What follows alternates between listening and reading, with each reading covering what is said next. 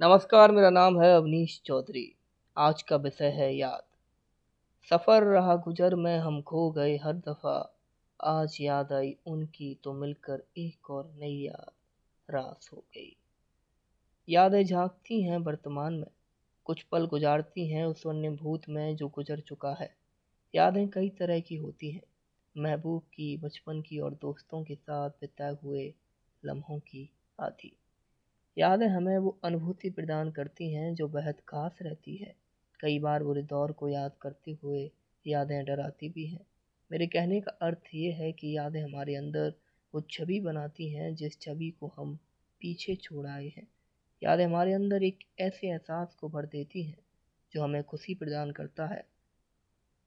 मैं जिसे याद कर अपना समय गवारा कर रहा हूँ हिचकी भी आती होगी तो अंदाजतन भी मेरा नाम न लेती होगी।